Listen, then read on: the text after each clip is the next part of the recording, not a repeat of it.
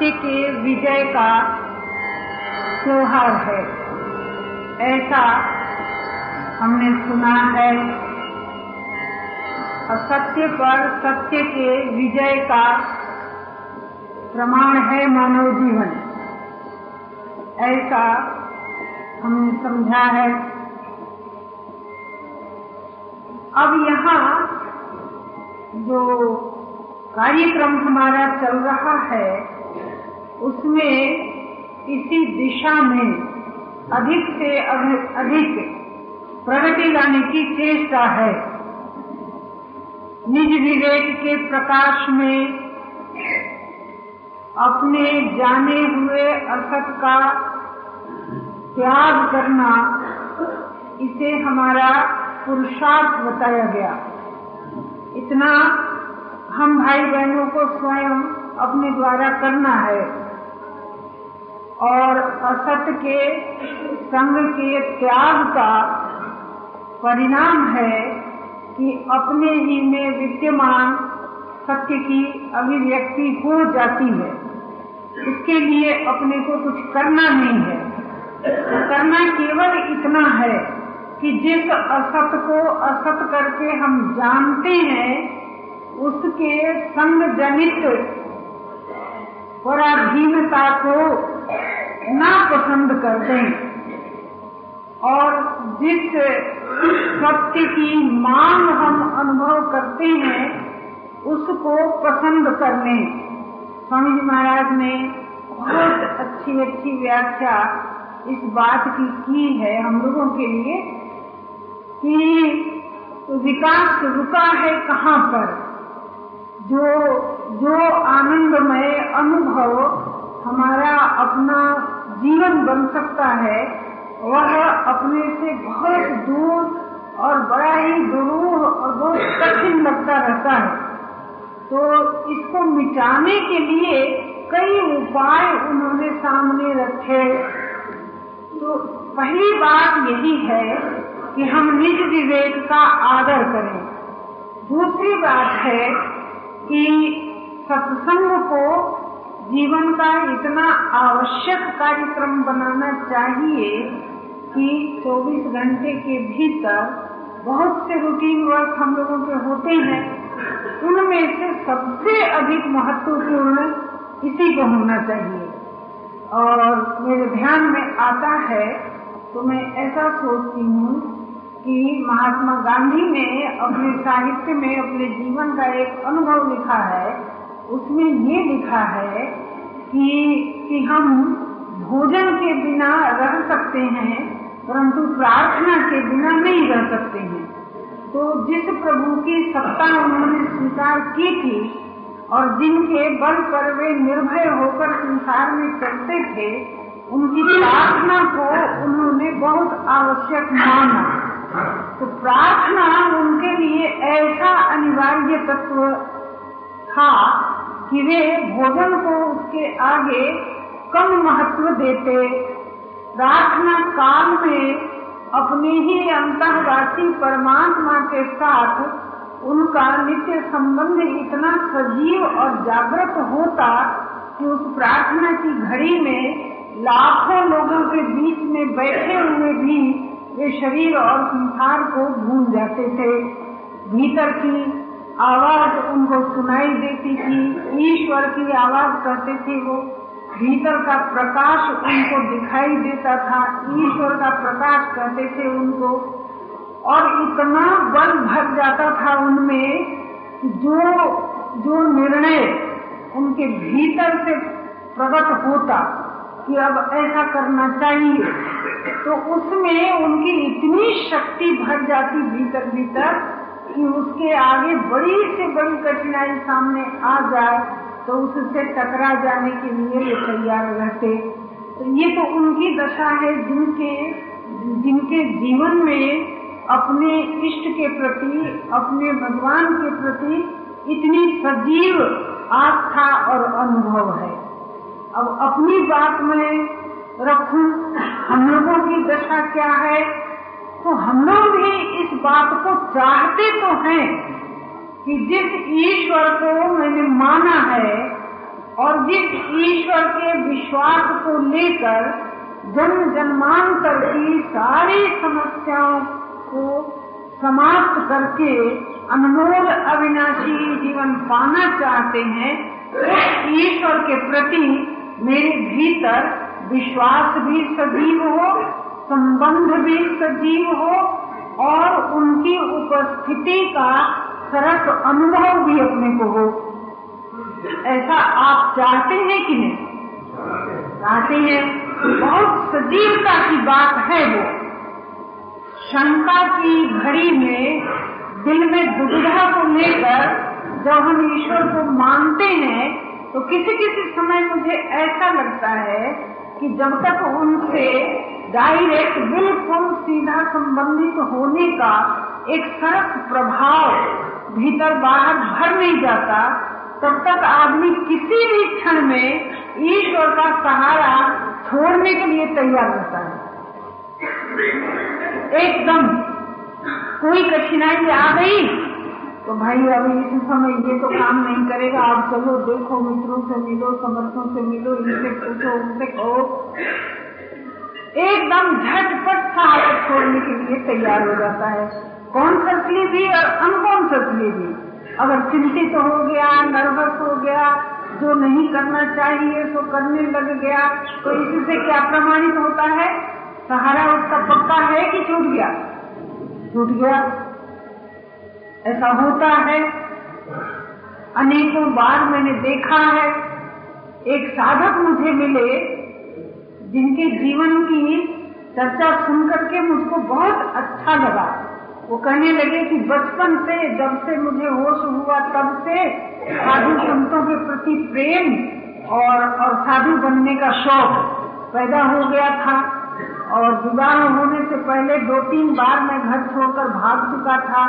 पढ़ने लिखने में बहुत मेधावी और माँ बाप का एक लड़का और बहुत ही उसकी आवश्यकता परिवार में तो घेर घार कर पकड़ कर उसको लाया गया। फिर फिर कहने लगे कि मेरा ही संस्कार रहा होगा गृहस्थ भी बन गया, लेकिन वो लगन मेरी गई नहीं। तो इतनी कथा तो मुझे बहुत प्रिय लगी। उसके बाद कहने लगे कि बहन जी, मैं अपनी एक भीतरी बात पूछने आया हूँ आपसे, और वो ये कि मैं भगवान को मानता भी हूँ उनके आश्रित भी रहता हूँ। और हे प्रभु, मैं तेरा हूँ। ऐसा मैंने कई बार कह दिया। और फिर भी एकांतिक साधना की घड़ी में मेरा मन, मेरा ध्यान भगवान पर टिकता नहीं है, भटक जाता है। और वो सज्जन बहुत अच्छी तरह से फील कर रहे थे, जिसको कि मैंने भी फील किया है। तो वो बहुत ही सच्चाई से, सीधी सादी भाषा में कह रहे थे कि बहन जी, मैं ये चाहता हूँ कि अपने अपने प्यारे का संबंध और और उनके प्रति मेरा समर्पण भाव जो है, वो मेरे जीवन को सरस बना दे। तो भीतर से जिस सजीवता और जिस सरसता को अनुभव करना चाहता हूँ मैं, वो मेरे भीतर अवसर नहीं हुआ। तो मैं कहता हूँ मैं आपसे पूछ रहा हूँ कि मैंने कितनी बार कहा है कि हे प्रभु, मैं तुम्हारी शरण हूँ तो आज तक उन्होंने तो कुछ किया ही नहीं मेरे लिए।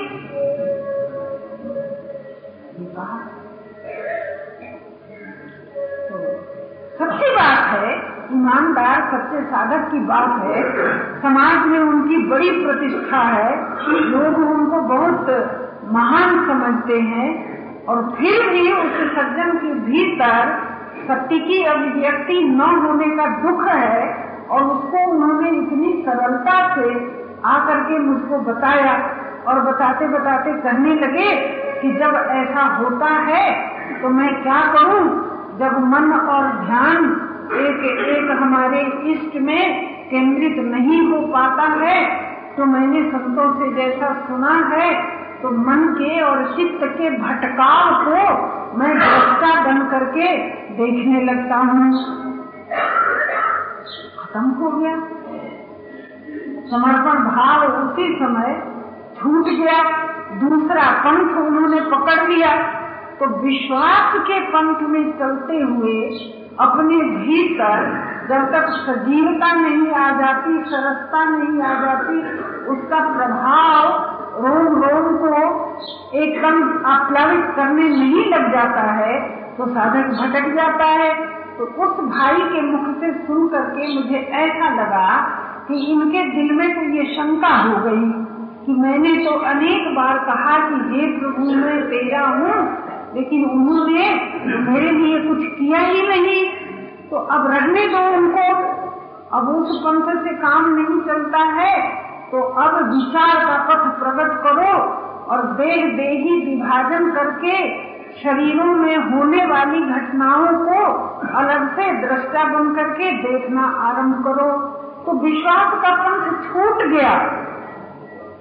विचार का पंथ आरंभ हो गया। और इस दुविधा में उन सज्जन का बहुत समय निकल गया है।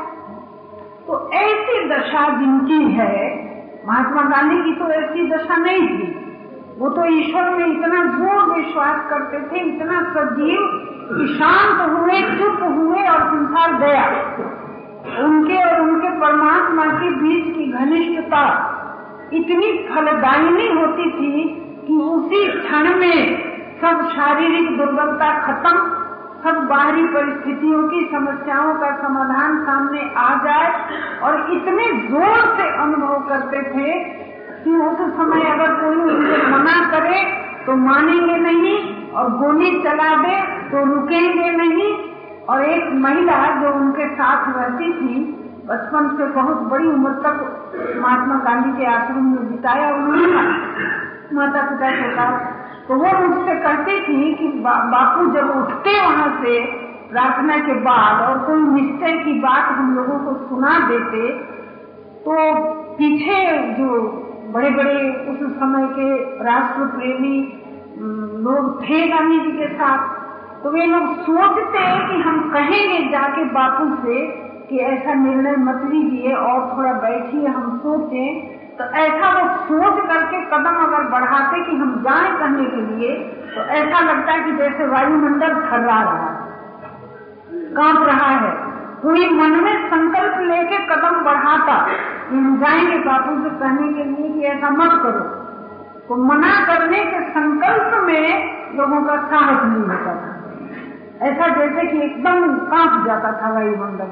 इतनी शक्ति, इतना फोर्स उस महापुरुष के जीवन में भर जाता लाखों लोगों के बीच में बैठे हुए आधे घंटे की प्रार्थना। क्योंकि उनका तार मिला हुआ होता। प्रभु की याद में बाहर से आँख बंद किया नहीं कि सभी और संसार गया। तो वो उन्हीं के साथ होते, उस प्रेम में ही होते, उस रस में ही होते, उस प्रकाश में ही होते और उसमें उनको गाइडेंस भी मिल जाता। कि आगे क्या करना चाहिए, कभी तो संकेत मिल जाता, कभी तो चित्र दिखाई दे जाता और कभी ध्वनि सुनाई दे जाती ये सारी बातें उनके मुक्ति कही हुई, लिखी हुई है। तो उनकी बात छोड़ दीजिए, वे हमारे प्रणम्य हैं, उनकी चरण धूलि हम मस्तक पर चढ़ाए। अब अपनी दशा देखो कि हम लोगों की दशा क्या है। तो हम लोगों की दशा जो है, वो ये है कि ईश्वर में हमने विश्वास भी किया और उनको अपना भी माना और उनके होकर रहने की बात स्वामी जी महाराज ने बताई कि भैया, तुम उनके होकर रहो तो उसका फल क्या होगा कि तुम अपने में अनुभव करोगे कि तुम्हारा सदैव नित्य बात परमात्मा में है। ऐसा अनुभव करोगे। जैसा कि वे स्वयं अनुभव करते थे तो ये उन्होंने कहा और हम लोगों ने सुना और सुन करके अच्छा लगा। अच्छा लगा तो सोचा कि संत हैं, भगवत भक्त हैं और सच्ची बात, अनुभव सिद्ध बात बता रहे हैं तो हम लोगों को मान लेना चाहिए। तो बहुत से हमारे भाई बहन जो यहाँ बैठे हैं, हम लोगों ने ईश्वर विश्वास की बात को स्वामी जी महाराज के जीवन के अनुभव के आधार पर स्वीकार कर लिया। अब क्या हो रहा है? भीतर भीतर अपनी दशा को देखा जाए कि क्या हो रहा है। तो यही हो रहा है कि स्वामी जी महाराज ने कहा है कि परमात्मा ही सत्य है, परमात्मा ही नित्य है, केवल उसी से तुम्हारा नित्य संबंध है। उसकी आत्मीयता से, जागृत प्रियता ही परमात्मा से मिलन का अचूक उपाय है। इतना उन्होंने कह दिया और हम लोगों ने मान लिया और किसी भी तरीके से उनके द्वारा कहे गए इन महावाक्यों को हम लोग काट नहीं सकते हैं। इसमें इसमें शंका पैदा कर सकते हैं? नहीं कर सकते हैं। काट भी नहीं सकते हैं। तो एक ओर तो ये सत्य है।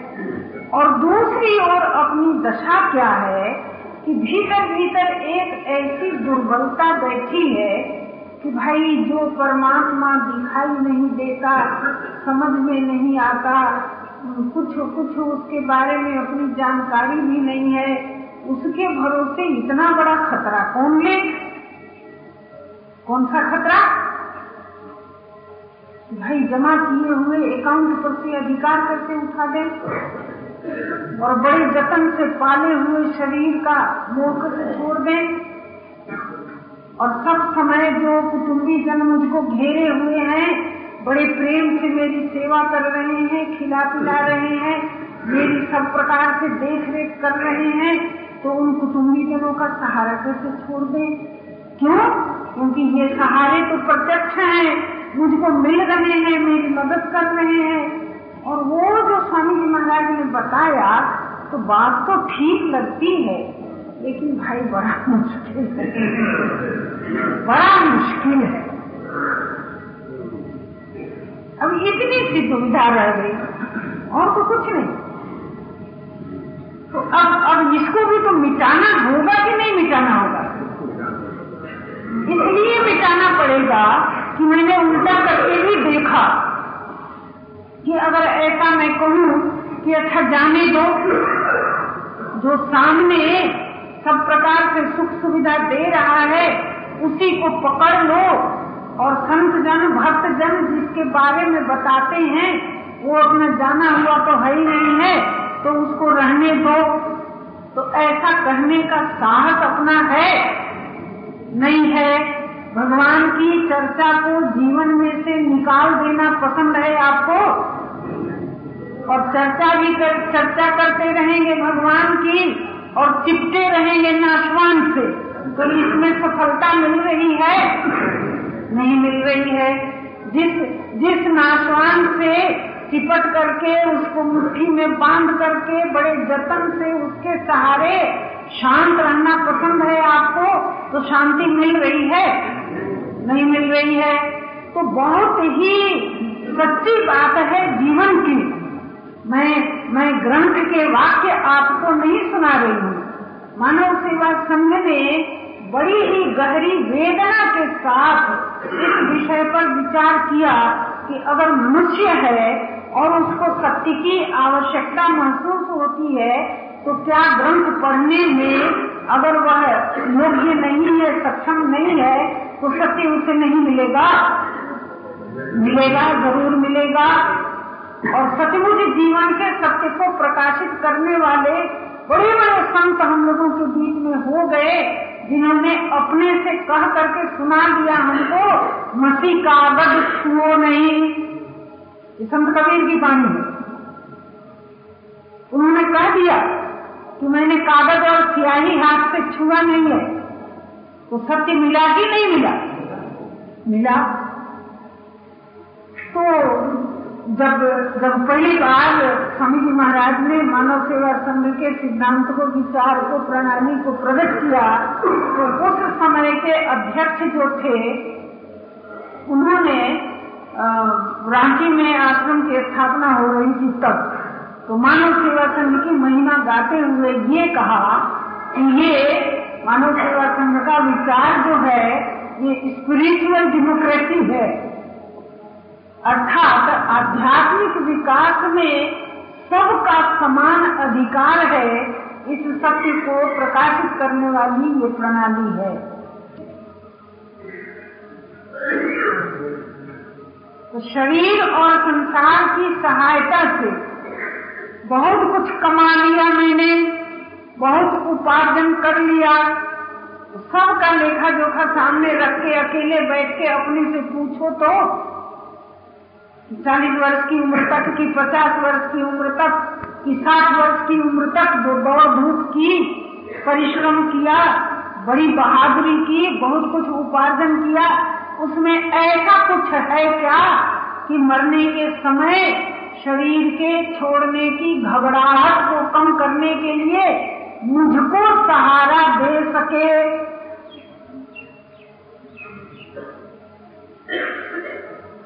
है कुछ? तो फिर उसी में शेष जीवन को भी लगा देना।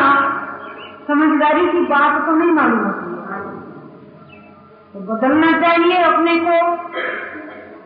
और ये बिल्कुल सच्ची बात है कि विचार के प्रकाश में अपने द्वारा अपने जीवन का अध्ययन करते हुए जो निर्णय आप लेंगे, उससे आपके अहम रूपी अणु में आमूल परिवर्तन आ जाएगा, जो कि अभ्यास के द्वारा नहीं हो सकता।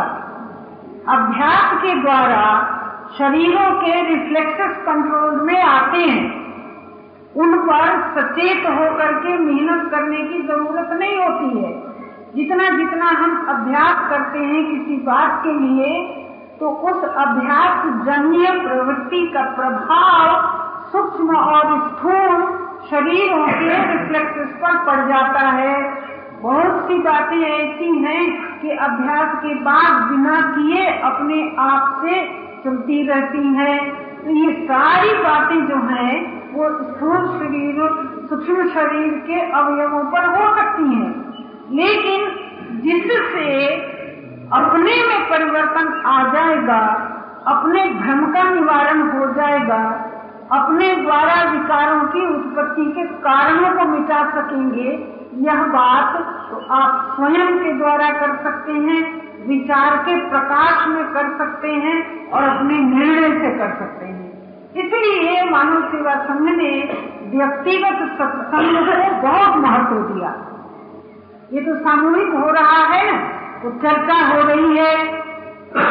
इस चर्चा का एक बहुत बड़ा लाभ अपने लोगों को यह मिल सकता है कि इस चर्चा में जो सुनने में आ रहा है उसके प्रकाश में हम लोग अपने जीवन को देखते जा रहे हैं तो सत्य क्या है, असत्य क्या है, ग्राह्य क्या है, त्याज्य क्या है, वर्तमान दशा क्या है, वास्तविक जीवन क्या है, अपनी मांग क्या है, अपना लक्ष्य क्या है, इसके संबंध में दृष्टिकोण स्पष्ट हो रहा है।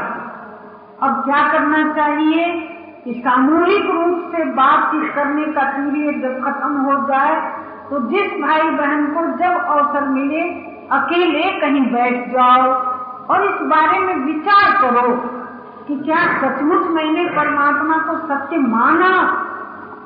अगर उनको सत्य माना तो उनकी महिमा मेरे जीवन में अंकित क्यों न हुई? क्या सचमुच मैंने नाशवान को त्याज्य माना?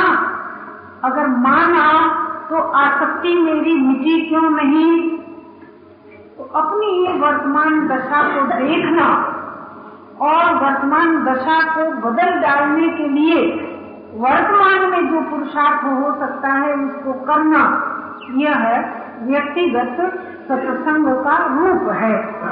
तो इस प्रकार से सत्संग करके ईश्वर विश्वास की दृष्टि से जिस भाई बहन को अपने भीतर जो कमी मालूम होती हो तो उसको दूर करने का प्रयास जल्दी से जल्दी करना चाहिए। मुझे इस बात की इस बात का बड़ा ख्याल रहता है कि अच्छा कल करेंगे, कि अच्छा परसों करेंगे, कि और दो चार दिन के बाद करेंगे। ऐसा ऐसा सोचते सोचते कहीं कहीं ऐसा न हो कि प्राण शक्ति समाप्त हो जाए। और सबसे महत्वपूर्ण प्रोग्राम बाकी रह जाए। बहुत ख्याल रहता है इसका। कोई कहते हैं, वहाँ जाने का संकल्प बना है तो एक बार हो करके आऊँ, तब शांति से बैठूं। तो आपके पास कोई गारंटी है क्या कि हो करके आप वापस आ जाएँगे? जी? और अगर जाने का भी संकल्प पूरा किया तो जाने आने का संकल्प खत्म हो जाएगा। नहीं खत्म होगा। इस इस धरती पर यहाँ से वहाँ आने जाने के संकल्प को तो कौन करे? इस मृत्यु लोक से, इसके बाद परलोक, उसके बाद और लोग उसके बाद और लोग न जाने कितने लोग लोकांतरों के गमन का प्रोग्राम बाकी रह जाएगा बड़ा लंबा चेन है।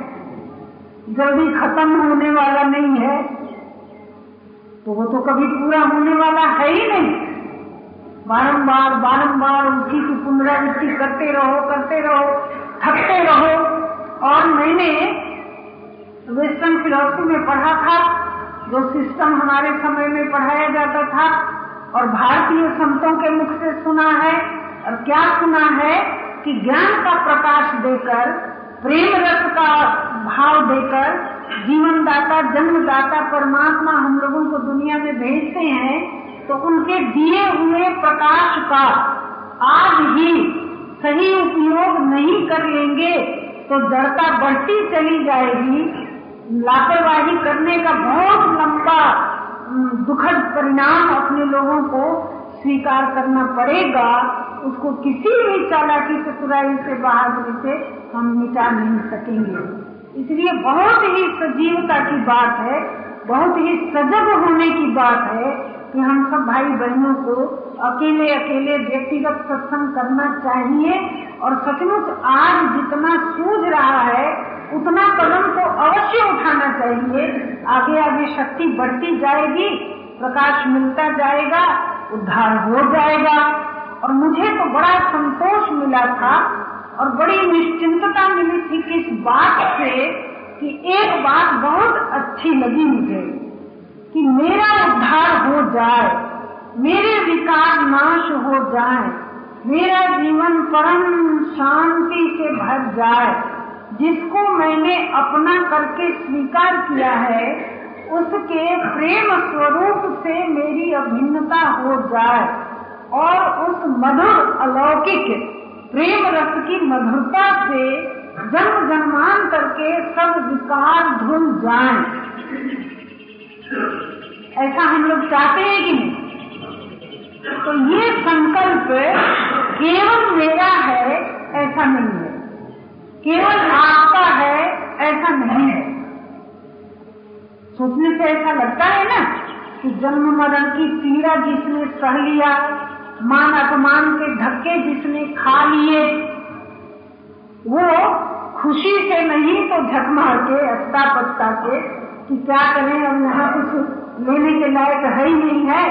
तो चलो अब संत महात्मा जो कहते हैं तो मानो क्या करें? तो हार करके केवल अपनी तरफ़ से अपना ही संकल्प हम बनाएँगे, इतनी सी बात नहीं है। मैंने महाराज जी के कथन के अनुसार जो जो ग्रहण किया है, वो बात ऐसी है कि मनुष्य बुरा न रहे, अतृप्त न रहे, अभाव से पीड़ित न रहे, पराधीनता में फंसा न रहे और अपने रसरूप उद्गम से बिछुड़ करके रस के अभाव में दुनिया की धूल फांकता न फिरे, ऐसा संकल्प मेरे जीवन दाता का भी बहुत बढ़िया बात है।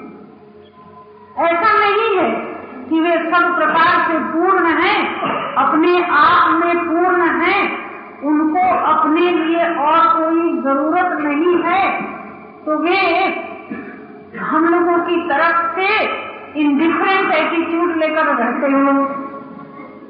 ऐसा नहीं। इंडिफरेंट एटीट्यूड को क्या कहेंगे हिंदी में मिश्रा जी? निरपेक्ष। उदासीन उदासीन ऐसा नहीं है कि अपने आप में परिपूर्ण होने के नाते हम लोगों की तरफ़ से वो उदासीन रहते हैं वो बात नहीं है। और पीछे महाराज जी की सलाह मान मान करके थोड़ा थोड़ा सा नाता रिश्ता जान पहचान उनके साथ डरते डरते लगाने की मैंने चेष्टा की तो उसके बाद मुझे ऐसा लगने लगा कि कि भ्रम में पड़े हुए, भटके हुए व्यक्ति, अपने जैसे व्यक्ति को अपने उद्धार की तत्परता कम है। और मेरी पीड़ा से पीड़ित होने वाले अनंत करुणा सागर परमात्मा को मेरी दुर्गति से अधिक वेदना। तो मुझे बड़ा बल मिला। मैंने कहा, चलो, अब सारा भार मेरे ही पर नहीं है।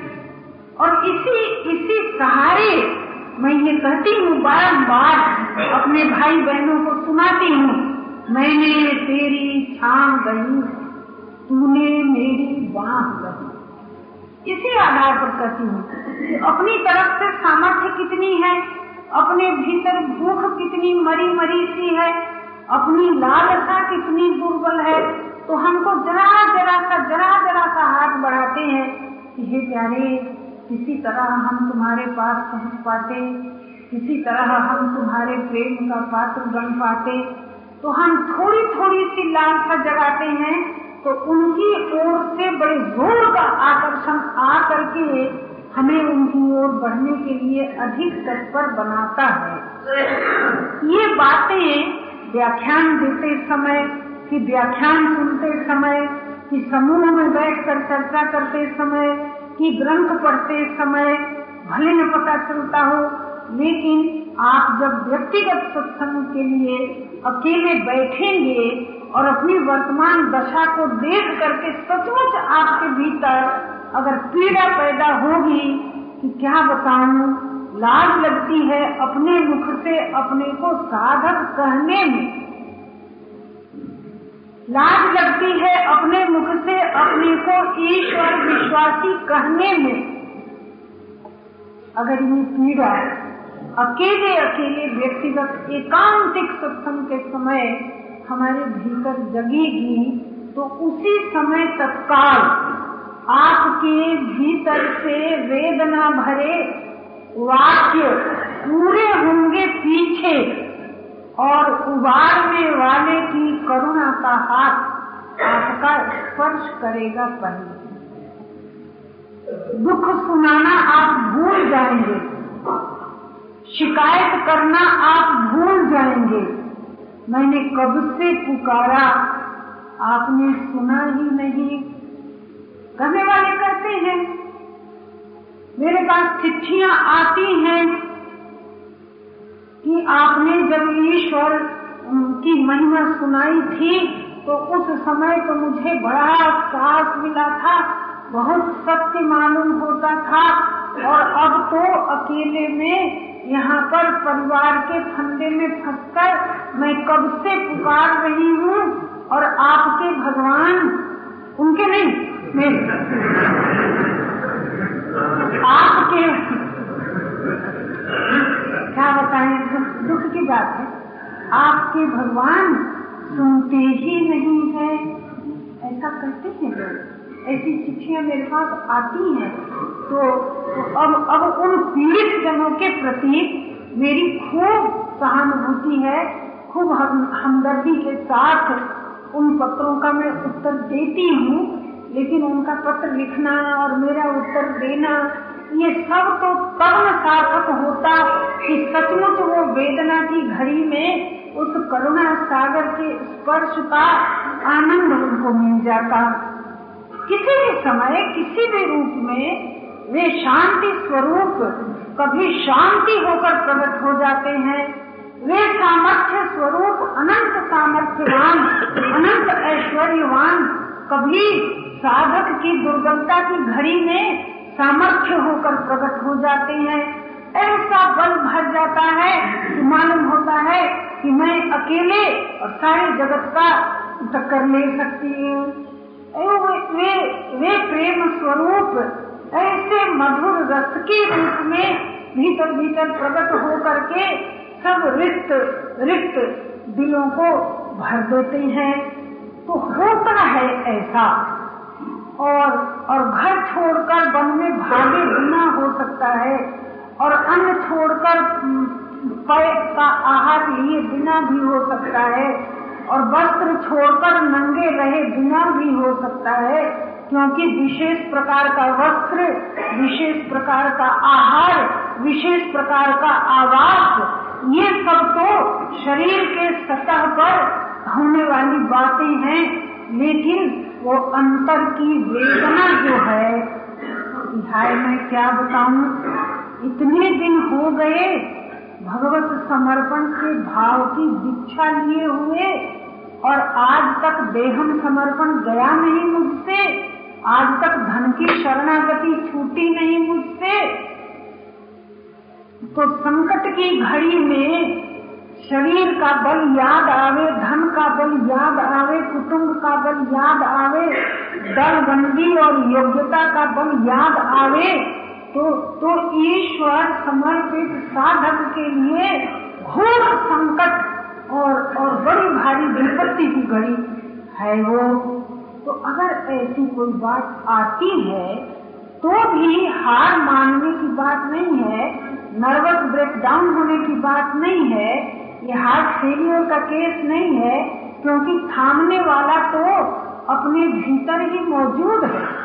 तो अकेले की घड़ी में जब हम अपने चित्र को देखते हैं तो ये दशा स्पष्ट होकर के सामने आती है, और उस समय अगर अंदर की व्यथा प्रकट होती है, कि है क्या बताऊँ? इतने दिन हो गए, ईश्वर विश्वास का व्रत लिए हुए इतने दिन हो गए शरणागति की दीक्षा लिए हुए और आज तक संसार का सहारा मुझसे छूटा नहीं। तो केवल इस बात की पीड़ा भीतर जागृत हो जाए तो वो पीड़ा जो है, वो अहम रूपी अणु के आवरणों का नाश करती है। बहुत बढ़िया चीज़ है। अपनी असफलता की वेदना, सफलता की कुंजी है। और मैंने किसी माध्यम से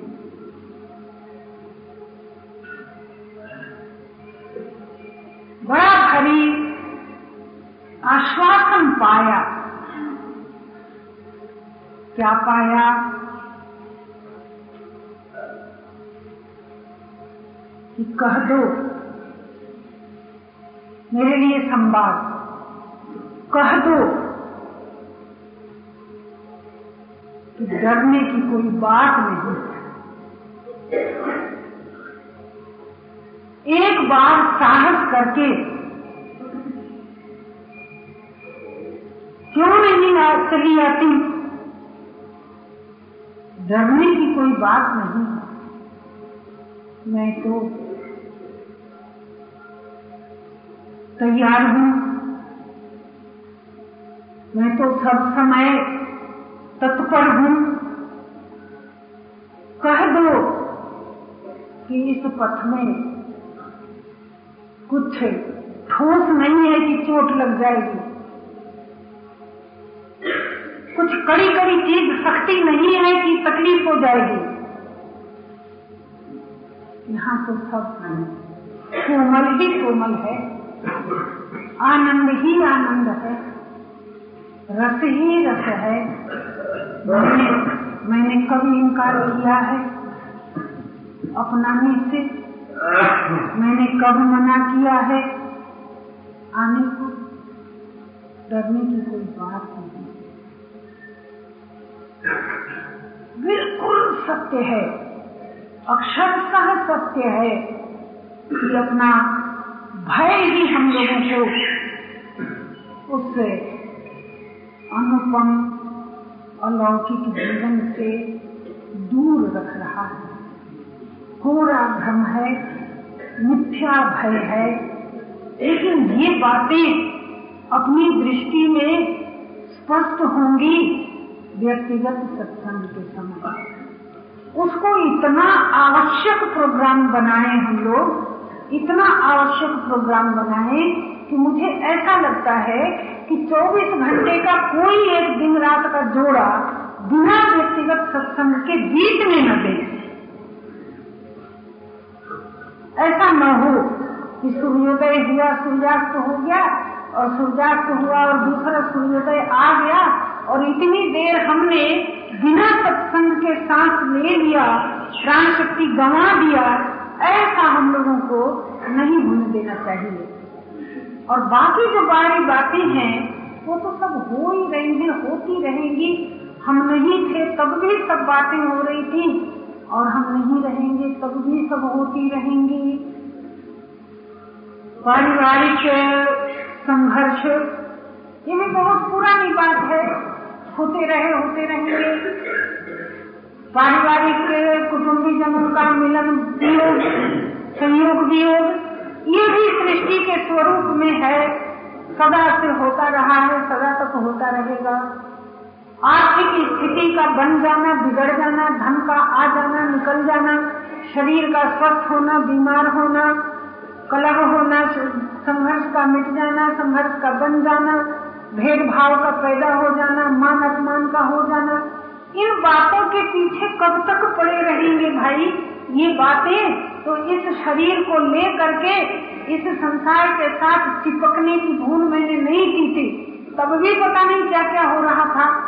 और संत की कृपा से, भगवत कृपा से भ्रम का निवारण करके, दोषों को मिटा करके, और न मिटा सके तो न मिटाने की वेदना से व्यथित हो जाएँगे। तो उन परम कृपालों की कृपा पा करके जब जीवन में सब कुछ उजाला ही उजाला हो जाएगा, आनंद ही आनंद रह जाएगा, रस ही रस रह जाएगा तो उसके बाद फिर अपने लिए कोई समस्या शेष नहीं इसलिए दैनिक जीवन में उठने वाली छोटी छोटी घटनाओं को इतना महत्व देना कि शांति संपादन के के पीरियड को खो देना ऐसा ही है जैसे जीवन को खो देना और मृत्यु को वर्ण करना। ऐसा ही है। इससे अधिक उसका कोई महत्व नहीं है। कहाँ तक समस्या सुलझाओगे बाबा? भूल काल में कहीं समस्या का अंत होता है? जी? अरे मेरा स्वयं का अपना अहम ही समस्या बन के खड़ा है तो बाहर की समस्या कैसे घटेगी? जो सदा सदा से है, उसमें शंका रखो। जो त्रिकाल में भी हुआ नहीं, है नहीं, और तब तुम्हारी पकड़ में आया नहीं, आगे आएगा नहीं, उसको सत्य मानो। इस प्रकार की भूल का बना रहना, ये जितनी बड़ी समस्या है, उतनी बड़ी समस्या संसार में और कुछ हो सकती है। बड़ा आराम मिलता है। आप इस तरह से सोच करके देखिएगा, हज़ार उलझने आपके सामने आ जाएँ। अगर ये बात ध्यान में आ गई कि भाई, इस समस्या को सबसे पहले हल करो कि सत्य को सत्य कह के स्वीकार करना ही है असत्य को असत्य कह करके उसकी नापसंदगी रखना ही है। अगर इसको समझाने के लिए हम तत्पर हो गए तो महाराज जी की वाणी है कि मैं बदल जाऊँ तो दृष्टि बदल जाए और दृष्टि बदल जाए तो सृष्टि बदल जाए। तो हम लोग अपने को बिगाड़ा हुआ रख करके दृष्टि को सुंदर करना चाहते हैं कि सब में भगवत स्वरूप अपने प्यारे का दर्शन क्यों नहीं होता है? तो भीतर में भेद रखो। और और दृष्टि में पसंद करो कि भगवत स्वरूप का ही दर्शन हो तो ये कैसे होगा? अपने को बिगाड़ करके दृष्टि को सुंदर बना नहीं सकते, अपने को बिगाड़ करके सृष्टि को सुंदर बना नहीं सकते। तो सबसे आवश्यक बात क्या है? मानव सेवा संघ के उद्देश्य की पूर्ति में अपना कल्याण और सुंदर समाज का निर्माण। तो सबसे आवश्यक बात यह है कि व्यक्तिगत सत्संग को महत्व दे करके अपने को सुंदर बनाया जाए। आप सुंदर हो जाएँगे तो दृष्टि सुंदर हो जाएगी और दृष्टि सुंदर हो जाएगी तो दृष्टि सुंदर दिखाई देगी।